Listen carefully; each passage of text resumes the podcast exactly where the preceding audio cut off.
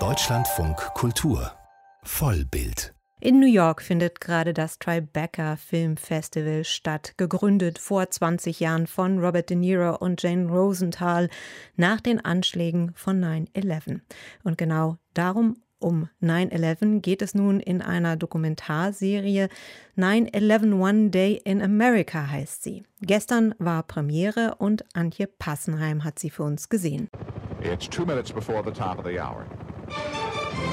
Ein ganz normaler Tag. Der berühmte blaue Himmel ohne Wolken. New York wacht auf. I woke up at six o'clock. Geschäftsmann Ron Clifford bindet sich seine strahlend gelbe Krawatte. Er hat sie ganz neu gekauft für ein wichtiges Treffen. Es ist von einem anderen Ort ins World Trade Center verlegt worden. And I shared a lot of the details with Ruth, my sister. And I said, look, I have a new suit and a nice bright yellow tie. And Ruth thought that was perfect for this this meeting.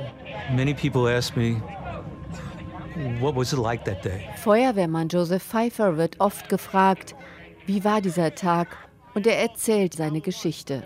And I tell them that there were signs of devastation everywhere. Voller Zerstörung ist sie. But there were also signs of hope. Aber auch voll von Hoffnung und Menschlichkeit, irgendwo zwischen Leben und Tod. Those little moments of caring for another with the difference between life and death. Regisseur Daniel Bogado erzählt die Geschichte des Tages so lückenlos, wie es bislang kaum einer getan hat, vollständig und mit den Augen der Menschen, die sie erlitten haben und überlebt. Augenzeugen, die sie zum ersten Mal derart erzählen. But I was trying not to think too much about der Koch Kevin Leary, der gerade im begehbaren Kühlschrank ist, als American Airlines Flug elf zwischen der vierundneunzigsten und achtundneunzigsten Etage in den Nordturm schlägt. I'm in the walk-in refrigerator for good fifteen minutes. Und der keinen Menschen mehr findet, als er nach fünfzehn Minuten wieder herauskommt. And when I come out of the refrigerator, there's nobody there. There's no kitchen staff, there's no waiters, there's just nobody there. Die sechsteilige Doku-Serie des National Geographic arbeitet mit Material, das zum Teil niemand zuvor gesehen oder gehört hat. Das meiste davon stammt aus den Archiven des nine eleven Memorials und Museums, das heute an der Stelle der Türme steht. Okay, my name is Betty Ong.